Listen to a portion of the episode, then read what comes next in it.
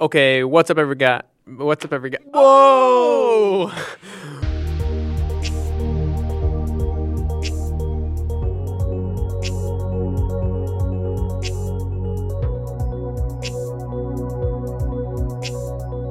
Welcome back to University, the podcast where we talk about Earth, existence, and the unknown.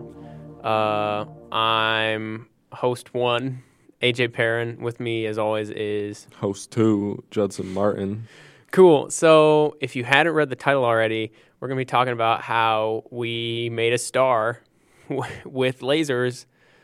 Uh, that's the gist of it. Pretty sweet, honestly. Yeah. Today we're talking about nuclear fusion, um, how long we've been working on nuclear fusion, what it means, and, you know, how it relates to the energy crisis or atoms and subatomic particles and all that jazz.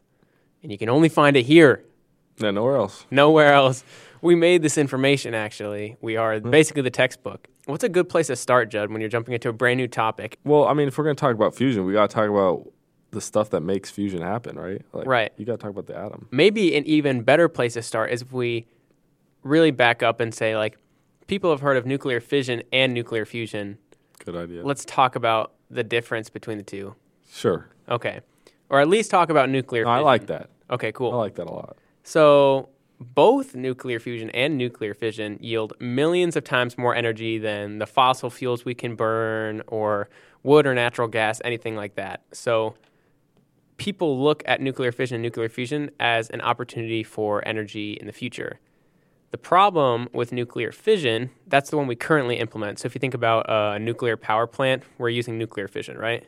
So, um, the problem with nuclear fission is that we make a lot of radioactive waste, and we work mm. with radioactive materials like uranium and plutonium when we're dealing with nuclear fission. That's where we can start. We know nu- we've implemented nuclear fission so far. That's what we have in nuclear reactors when we do nuclear power is nuclear fission. Yeah. So fission creates a lot of waste. It's not good for the Yeah. environment. All right. So everybody knows the basic atom, right? Yeah. We got the nucleus, which is made up of protons, positively charged, neutrons, neutral charge, no charge, and then the electron spinning around the nucleus on the outside, negative charge. Boom. All right. Yep. So, well, an interesting fact though, if you were to weigh a nucleus of an atom, hmm so like take for example hydrogen, one uh, proton and one neutron, that would actually weigh less than if you added together the weight of a proton and a neutron. That's interesting. It weighs less. Yeah. So yeah, like the weight of the nucleus is different because there's some missing mass when you throw that stuff together. Um, particle or well pieces of the nucleus uh, or pieces of the protons and neutrons get broken off when you smash them together and you lose a little bit of mass. Exactly.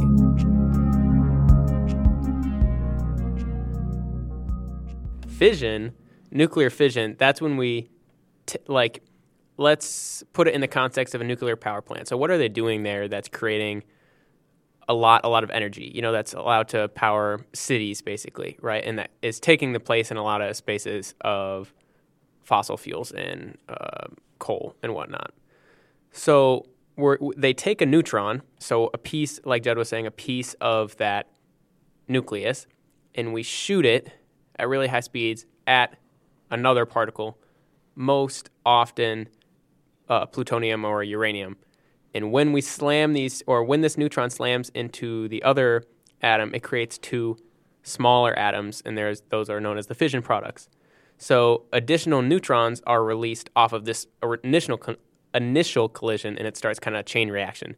So we've got neutrons flying off of giant giant atoms um, colliding with other things, and it releases a lot of energy when we have these collisions. So um, typically, the energy uh, that comes off of these collisions is used to boil, not boil, but like turn water into steam. And then the steam rises and turns a turbine. And so then we can take the turbine spinning and convert that into electricity, just like we do with wind power or with hydroelectric power. So it's all about make, using the energy from these collisions to turn water into steam. That's why when you think of nuclear power plants, those big spouts where it looks like smoke's coming out of, that's not smoke, that's steam. Yeah. I think it's funny because, like, if you think about history, it's always like all of science can be summed up into like finding new ways to boil water. Yeah. Okay. like give us another example. Production. Well, like a steam engine. Yeah. Oh yeah. You mm-hmm. were using steam to turn turbines and stuff like that. So it's like all we do for energy forever. That's what we've mostly done. Yeah. Yeah, it's true. Just finding new ways to boil water because it, it spins things. But yeah, more efficient ways. I mean, even before we knew how to boil the water, we were using the water to turn the things that milled our um, wheats and stuff like that on Yeah. farms. You know, that's why they had those mills right next to the water. Cool. So nuclear fusion is a much different thing, though, than nuclear fission. Yeah. Okay. So instead of slamming the neutron into the atom, we slam an atom into an atom, which seems like it wouldn't have been that far of a leap. You know, like I don't know why scientists originally just said we're just going to start with the neutron. Personally, I would have started with slamming two of the things together and see what happens, but Would have been a lot cooler. Right. Um, typically, these atoms are hydrogen, and what we're trying to do is combine two hydrogens into a helium uh, atom. So, hydrogen is the first element on the periodic table, right? So, Judd, that means it has how many protons and neutrons? Just one. Yeah, just one, exactly. And then, so helium is the second element, and it has two protons. So, if we do one plus one, like, do you see where I'm? One plus one. But when I was saying one plus one doesn't quite equal two. It doesn't quite equal the mass of two, right? But we'll get to that. But basically, we're combining two hydrogens to make a helium. So, and there are these special types of hydrogen. yeah, exactly. Because one of them is called deuterium, which is just like what you were talking about, one proton, one neutron. The other one is called uh, tritium, which is two protons or two neutrons, sorry, and one proton. Yeah. It's a, di- a difficult process because like atoms aren't just willing to fuse together on command. Um, we know that atoms easily form bonds with each other because we have covalent bonds, we have ionic bonds, and stuff like this. But it's difficult to get them to change their chemical identity by literally combining them because that's not something that really happens naturally. But if we can make nuclear fusion, the output of the energy is several times greater than fission. So we've, we're already taking a step in the right direction if we're going with fusion. The problem is it's just a little bit harder. There are also, like you were saying, no radioactive byproducts, so that makes it uh, a really worthwhile, like green energy solution people Yeah. talk about. Yeah. Yeah, Because like the storage facilities for that radioactive waste, you're basically shoving it underground in a concrete, in like a massive chunk of concrete. yeah, to make sure it doesn't like radiate into nearby areas. Yeah, and they're filling up the the bunkers, the concrete bunkers that we have it stored in. uh, So a lot of them are filling up, and we're running out of places to to store it. And it takes a long time, like millions of years, for this to Yeah, we'll never see it. We'll never see it get calm down. Yeah, un- unradioactive. Exactly. That's a good way to put it. So, Judd, can you tell me why we choose to use hydrogen as the kind of element of choice when we're doing nuclear fusion?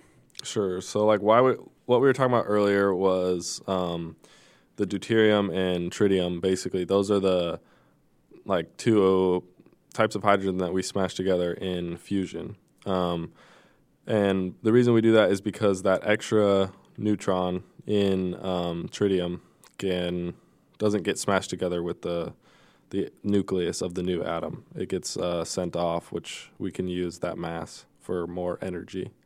Um, so it's the most efficient element. It produces the most energy when we fuse two he- hydrogens versus like any other element.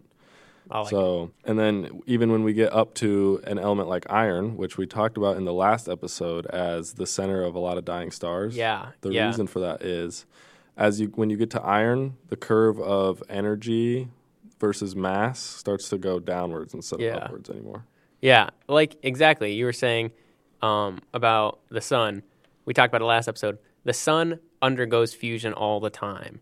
So when we talk about, you know, creating a star in a lab, that's essentially what nuclear fusion is. Is when we can harness nuclear fusion, we're doing exactly what the sun does. Yeah. So The sun's cheating too. Exactly, exactly. Um, it's possible in the future that the closest stars to us in our galaxy will be in the nearest big city to you. You know what I'm saying? It's cool. That's awesome.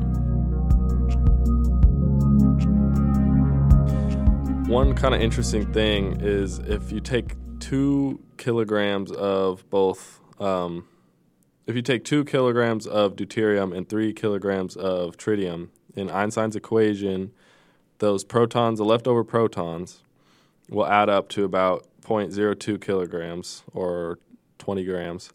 Um, and in Einstein's equation, that'll give enough energy to power 50,000 homes for a whole year. Yeah, yeah, it's a lot of energy just from a little bit of mass. It's Right. the equivalence of like the amount of coal that you'd have to burn to get for the same amount amount of mass that we make out of nuclear fusion. Yeah, Yeah, it's incredible. nuts. It's cool. you talked about like Einstein's equation, E equals Mc two. That's the one you're referring to, right? Mc two. Mc two, man. Wow. E equals Mc two. Yeah. So I didn't know about this stuff until I started researching it for the episode. But it's like the energy mass equivalence equation. So he's basically saying that energy and mass are interchangeable. Mass itself has an intrinsic amount of energy without any other like outside movement. So like obviously if something's moving it has energy, but if mass is just sitting still it still has a certain amount of energy. Yeah. I had I found an example from PBS which is really cool because it was the example was from 2005, so that's like 18 years ago now. And it is basically talking about nuclear fusion like before we did it. So I thought it was kind of cool how they were talking about it before we did it. So they said if you could turn every one of the atoms in a paperclip into pure energy, right? Like so through this equation E equals mc squared, if we take the mass of a paperclip and we translate that into energy, uh, leaving no mass whatsoever. So like imagine it was just like boom, instant paperclip bomb. Um, the paperclip would yield 18 kilotons of TNT Yeah. and that's roughly the size of the bomb that destroyed Hiroshima. So a paperclip has that Crazy. energy, right? Um, and it would require, but they said it would require temperatures and pressures greater than those at the core of our sun. Yep. Flash forward 18 years, we're getting to the point where we can have the temperatures and pressures and densities of energy that's at the center of our sun. So that's pretty cool. Yeah, it's uh, just for like a split second. Um, the actual temperature required is we estimate to be like 100 million degrees Celsius. Yeah, really, really hot. So like not, not quite your like campfire comfort situation. Yeah. More like stay away through a couple like tungsten walls. You know what I'm saying? And the sun is the center of the sun is 15 million Yeah. degrees Celsius. So it's what seven times, Yeah. seven times greater than the center of the sun. And the reason, so you might be like, okay, the sun isn't even hot enough to do fusion. How is the sun doing fusion? Yeah. Well, the gravity at the center of the sun, that's why the sun is able to cheat a little bit, is because it has such strong gravity. Exactly. It's creating like artificial pressure, basically. Well, not artificial, but it's creating pressure that we don't, can't have here on Earth from the gravity. Exactly. All the densest elements in the sun are going to fall towards the center because of that gravity. It's the same reason Earth has a core of, I think it's iron and nickel.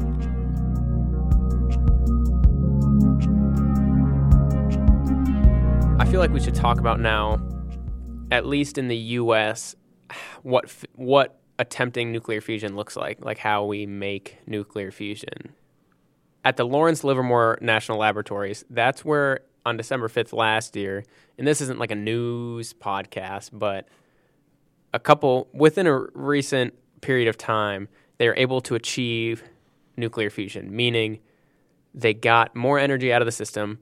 Now, we'll put an asterisk on this because we'll talk about it later, but like Yeah. they got more energy out through the process of nuclear fusion than they than they put into it. So what they do at the Lawrence Livermore National Laboratories, they have kind of a building called the National Ignition Facility.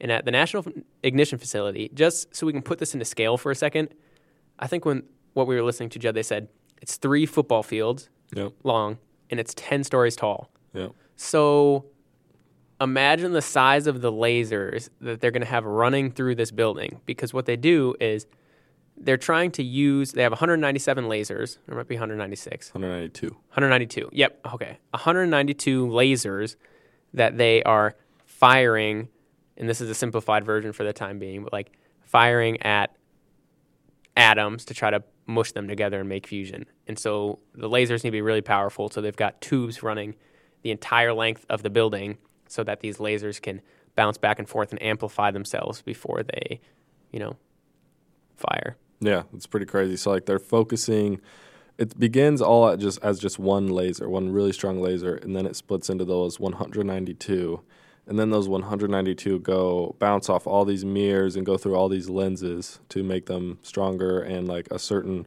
wavelength of light to fire them all at this one little target. Yeah.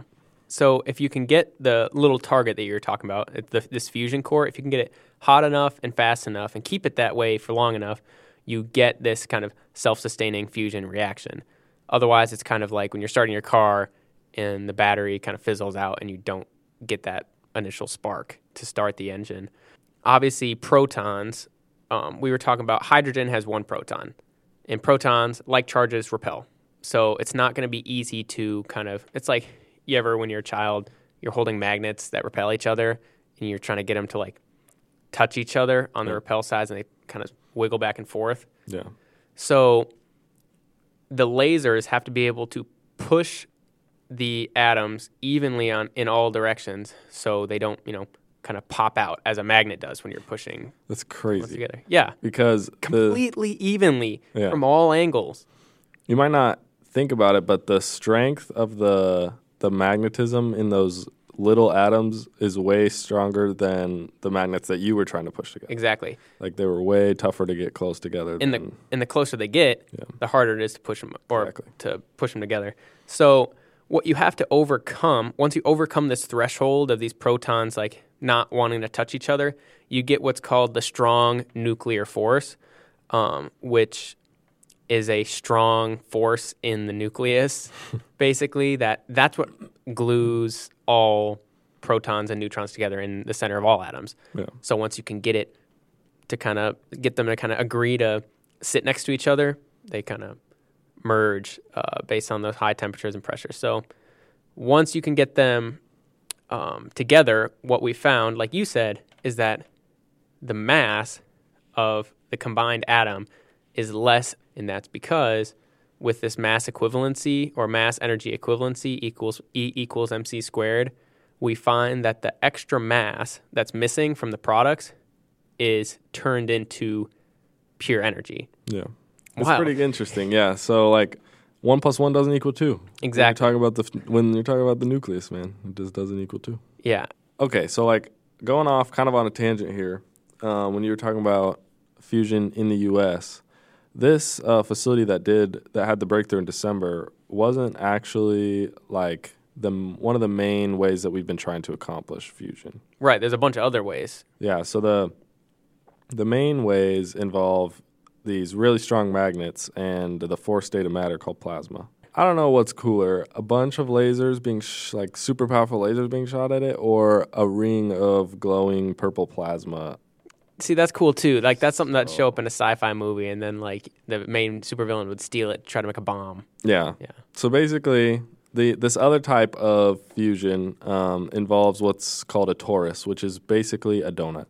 And if you've looked up nuclear fusion, Not like, not like one you can eat, right? No, no, no. Okay. Okay. Okay, so the this donut, is, the outside of the donut is surrounded with these super strong electromagnets, um, and then the inside is filled with a certain gas, most likely hydrogen, um, that's heated up super hot until it becomes the fourth state of matter called plasma. When it does that, plasma is like purple, so that's probably the pictures you've seen if you ever looked up nuclear fusion. It's Yeah. probably those. Um, so it's pretty cool if it's something super hot like plasma, it wants to go everywhere. Like it wants to flow out, and s- that's just how gases are in the first place. They fill any container you put them in.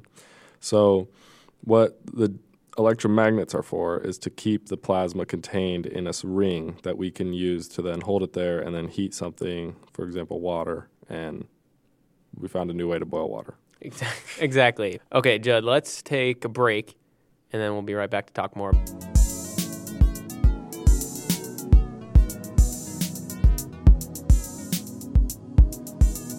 Okay, we're back from the break. Um, Judd, you were telling me that there's different places that are attempting fusion at the moment, like not outside the U.S. I mean, Yeah, so well, there's a bunch of different ones everywhere. Um, the main one that was going on before this international or the the American facility did it um, was this one in France, which was an international project with over 22 countries or something like that. Were we a part of that? 35 countries. Yeah, we were. Okay. Um, and it was a $22 billion reactor that was going to be built um, in France to power uh, a city in France. I don't know if it's fully built yet. Um, but this was using the torus method, the, the donut. Um, so it wasn't using the lasers. And so it was kind of surprising to see the lasers be the way that we got it done over this Yeah. $22 billion project. In terms of, we're talking about public and private funding internationally, it's quite a bit of money. Like, we don't even, that's not even talking about how much the U.S. puts into like the military or something. So, Right. I mean, yeah, it's the biggest way that we're going to try to f- combat climate change Mm-hmm. is creating clean energy. So Right, because that first step we need to take is like, okay, we've got clean energy, but then it's not just like an instant switch. Like we no longer have problems with carbon dioxide because the amount, like the parts per million in the air, is still a big deal. So we have to worry about how are we going to make sure that stays out of the oceans and gets like into the ground essentially. The twenty-two million dollar project in France was that using so that was using the donut method, the torus method Yep. And that's not hasn't completed construction quite yet. I don't think that facility's done yet. There are Okay. facilities doing the torus method. Now, is this an experimental facility where they're going to try to work on it, or do they basically like have the kinks figured out and they're going to go try to use this as a like a power plant essentially? No, it's all still very experimental. Right. We really haven't figured out how to make it work. Yeah, nuclear fusion on a commercial scale is not something we are likely to see in the next 10 years. I know the president, after last December, when they achieved nuclear fusion for that first time at Lawrence Livermore, like the Department of Energy was going wild. They were like, okay, well, we just did this, and so it's the biggest breakthrough in science ever, and we're going to be doing nuclear. F- and Biden was like, we're going to make sure this happens like within a decade. But that's a really, really ambitious, if not impossible, goal because there's a lot of limitations to it at the moment. Yeah, no, I think it's exciting though. I mean, that's how you get something started is you Get people excited about it. Right. Exactly. How long have we been trying to do nuclear fusion? We're working on it because I know the we've known about nuclear fusion since 19, you know, 45. It began in the Cold War, I think, Mm-hmm. and it's kind of started from there. Russia and China were uh, like another other two nations that were really going after it. Exactly. Yeah. Hi- hydrogen bombs use nuclear fusion. The only difference between that, you're like, okay, well, if we can make hydrogen bombs, don't we already know how to make nuclear fusion? The difference between um, the nuclear fusion we're trying now and the bomb kind of nuclear fusion is that one is controlled and one isn't. And it's really hard to control uh, nuclear fusion, you know? Yeah. But we've been at it for a long time. The first films of us attempting nuclear fusion are in black and white.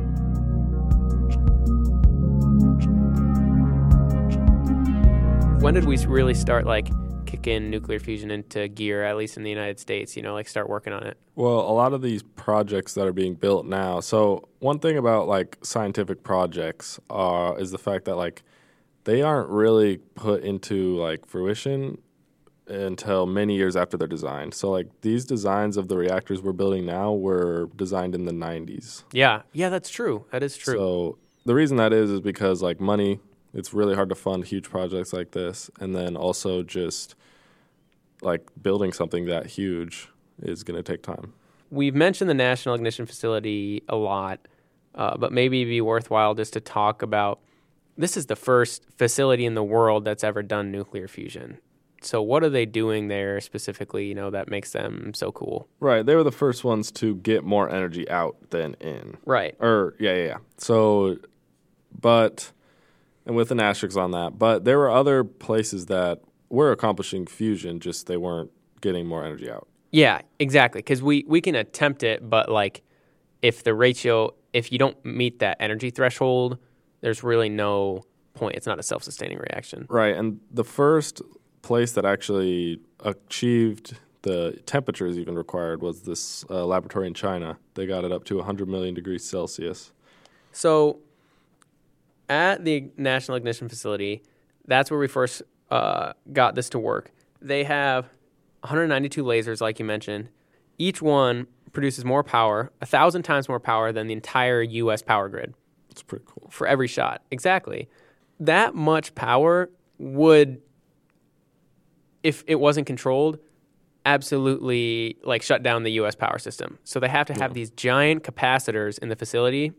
It's part of the reason the facility is so big to store up all this energy.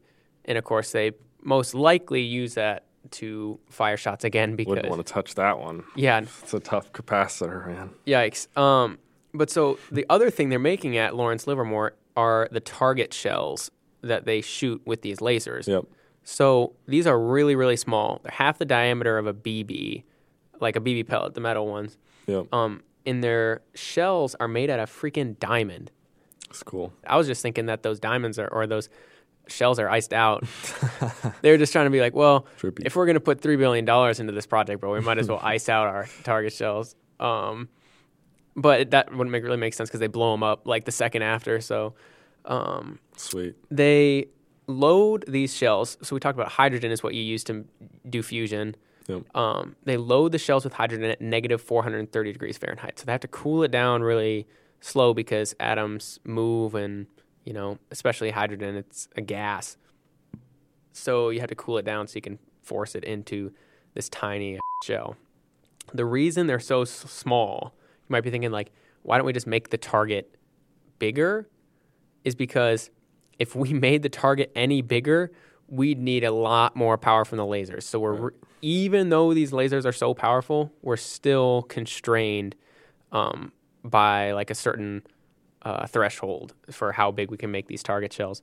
But they are almost perfectly round, Yeah. and they have a roughness of about hundred times better than a mirror.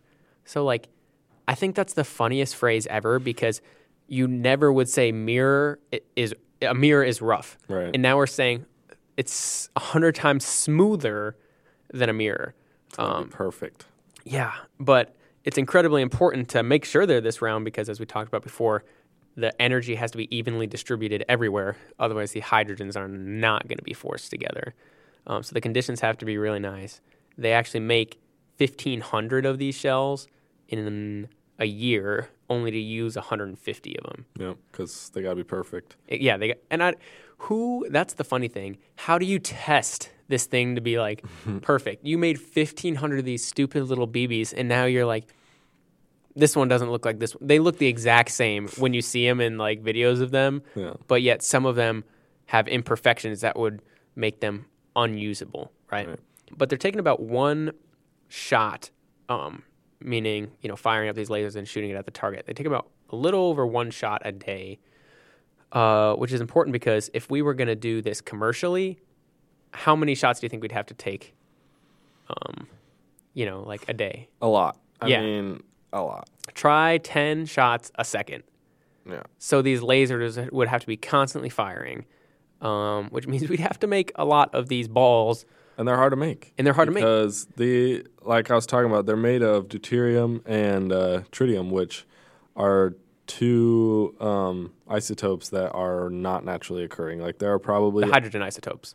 yes, Yeah. probably only like a couple kilograms of these in the entire in the entire globe. Yeah, so we have to make it count essentially. So we can't. That's why they toss out so many of these. Only use 150 out of 1500, so one in ten because they can't use stuff that doesn't work. Yep, and like that just adds to the fact like we have to create the the fuel cells, which just adds to the fact that like we can't do this right now. Yeah, or we're not getting enough energy out of it right now because we have to put more energy into making the fuel cells yeah, and focusing the lasers and all this other stuff. yeah, yeah.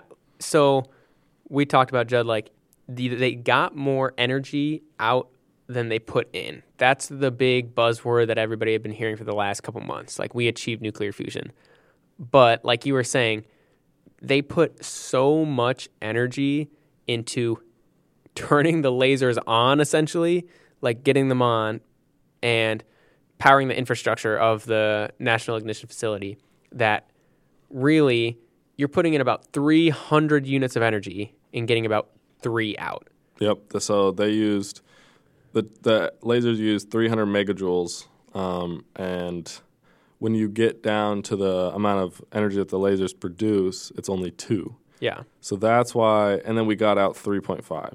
right So that's why they were able to say, okay, we we got more energy than we put in because there was only two megajoules of energy going into from the, lasers. Yeah. going into the um, Target. target, and then 3.5 came out. So they were able to say it was more than we put in just for the target area, but not for the whole facility. Exactly. So that you couldn't. That would literally be an anti-energy facility if we were trying to do that commercially, because we'd just drain the entire U.S. power system to just keep firing this thing to make. This is a big. This was the big like headline was the difference of two megajoules and 3.5 megajoules. That's about enough energy to boil two pots of coffee. Yeah. So that's pretty significantly low if we're trying to make power for the entire United States. But it's still cool and it's a step in the right direction, you know. It is.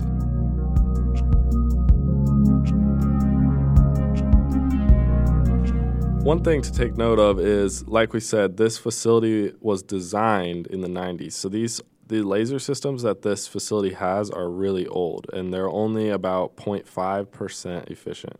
Only 0.5, which is really low. And then Yeah. New laser systems that we have nowadays are about 20 to 35 percent efficient. So a, a huge jump in efficiency. So that alone could get this facility up to producing more energy. Yeah. Jud, with our vast knowledge and multiple degrees, how long, let's make a guess here so we can check back with each other in the future, you know, decades from now, and we can see who won. When do you think, not, you know, nationwide or anything, but when do you think the first commercial nuclear fusion plant is going to be in operation? Operational commercial. I want to say I want to be optimistic optimistic and say in like 2035 we'll probably have an ex, we'll probably have been able to produce more energy than we put in without the asterisk. Without the asterisk. But you said 2035? yeah, somewhere Yeah, around okay. there. But Okay. that's probably on that scale where we're doing it once hmm every day rather Yeah. than or maybe a little quicker, but just not at the full scale that we need to be. Right. And then so I'll put another 10 years, so 10 to 15 on that. So I'll say 45 to 50. 2045. 2045 to 2050? 2050. I heard somebody else, a mathematician who's kind of uh, he does like economic analysis or something. He was saying um, on 60 Minutes that he doesn't think it's going to be available until about 2050. yeah. Um, so that would that pretty much checks out because there's a lot of steps we got to make the laser.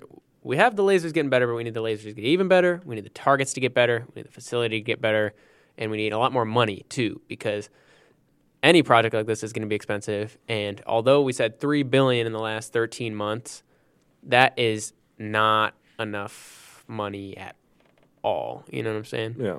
Wh- how do we get people to give money to this cause?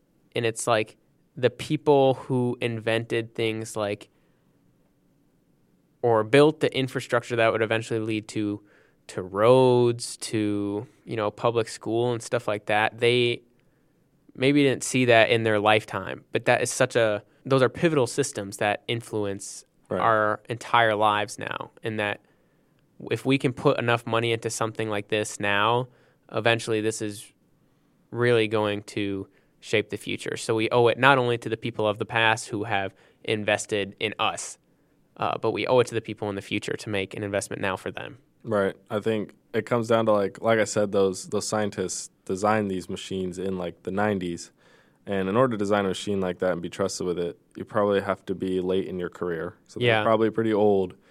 They might not be around right now. So it's Yeah. like, you know, you put all your work into this, your life's work goes into this project, and sure, maybe you don't see it, but it it changes the world. And like the money part of it is the same. Like maybe you put money into this project and maybe you won't even see that money be spent, but it's worth it in the end because somebody else will. Exactly. Those engineers you were talking about who worked in the 90s to build this facility or to or to get this project up and running, now we finally did nuclear fusion for the first time. And Yeah. so why quit now? You know, this is the time where we really have to recognize that it's possible and we just got to keep grinding at it, you know. Right. Eventually it'll work out.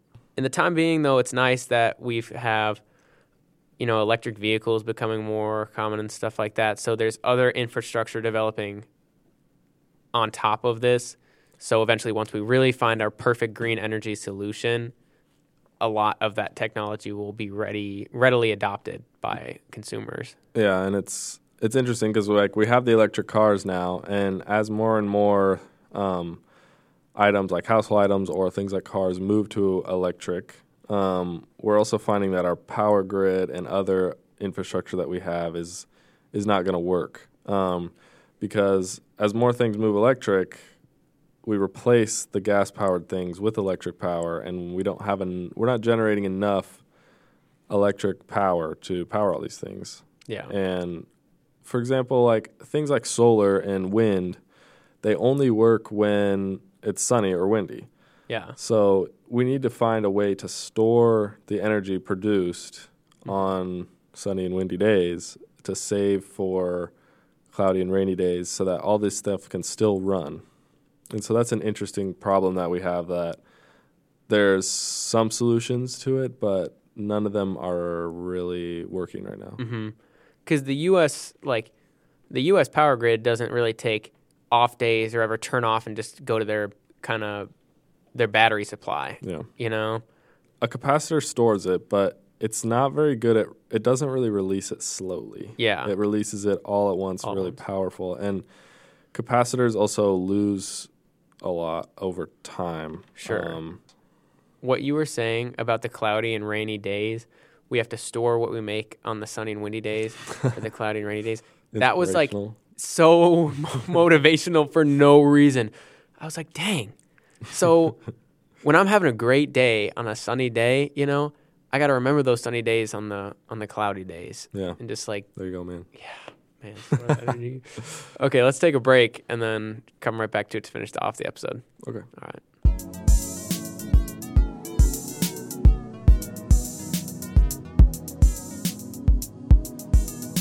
Did you ever watch this? Um, did you ever watch The Simpsons when you were a kid? No. Oh, that was like my go. That's still my go-to animated show, bro. I think. I wasn't allowed, bro. why not? Cuz I guess I, I was- know. It was just like I don't know. It wasn't something as I watched as a kid, more as it was just something I got into over the last like five years.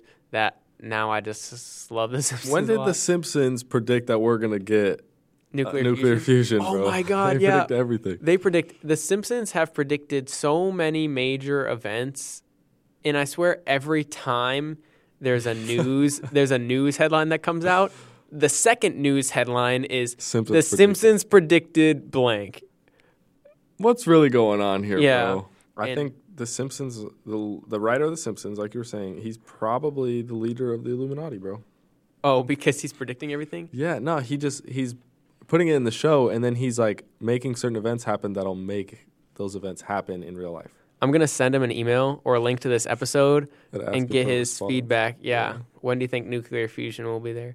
If you could respond though, that'd be so cool. I wonder if people like do that, like email him when stuff is gonna happen. Anytime I'm talking about nuclear power or anything, I'm always thinking about Homer because that's his job. Is he's an engineer at the nuclear power plant Oh, in Springfield, and like so the lake behind the power plant is deadly. I, whenever I think about nuclear power, I'm like, I really hope the guy who's working the power plant isn't exactly like Homer Simpson because that would be deadly because Homer literally doesn't even know what he's doing. He's just pressing buttons all day or Hey. sleeping and eating donuts. perfect. Seems like a good job though because nuclear engineers, we were just reading that. They're the highest paying Yeah. engineering position. Nuclear and petroleum, and I know submarines are. They're right now they're fission, but they're working on maybe or um Yeah, right now they're fission, and I think maybe some fusion nuclear stuff fusion submarines. might be worked on, but If you want to have the scariest job ever, not only put yourself in a metal box a thousand feet below the surface of the ocean, do that with a nuclear bomb in it. That's terrifying. It's awesome. okay. To some extent, yeah, but like Nah, you've scary. seen the Titanic, bro, and it's not even like you don't get to jump overboard when your submarine crashes. Nah, bro, go for it. Bro open the door at we talked about this on like one of the first episodes. It's like every 12 feet you go down it adds so much more. Yeah, one atmosphere. one atmosphere yeah. And so imagine how far you are underground or under not underground in the ocean, and you open the door to the outs or to the ocean, imagine how quickly the water is going to enter the thing. It's, going to hit not- you so fast. Well, no, you're, you're gonna die instantly. you're going to die instantly. You're going to open the door and it's going to slam you against the wall. I mean, it could be head's- fun. It's just like dying in the real black hole, me. bro. Be real with me. It's just like dying in a black hole. You may as well go out in a blaze of glory. I actually ate lunch with a guy through the engineering program that uh, That was the most professional thing you've ever said in your entire life. I had lunch recently with a he was associate. he like was a he was an aerospace engineer here like me, and now he's working on portable um, nuclear reactors. That's sick. So like or like not portable but smaller size. Pocket-sized radiation. Just pocket sized cancer. Yeah. You just shoot shoot the gun at somebody and they get cancer. You want to know what pocket-sized cancer looks like, bro? It's this. Every single your- day, your, your phone is radiating. Okay. Until next time, everybody. Uh, not sure what the episode topic's going to be, but thank you as always for listening, and make sure to keep an eye on our Instagram for all our updates on the show. So yeah, see you later. Peace out. We made a f- sun on the earth.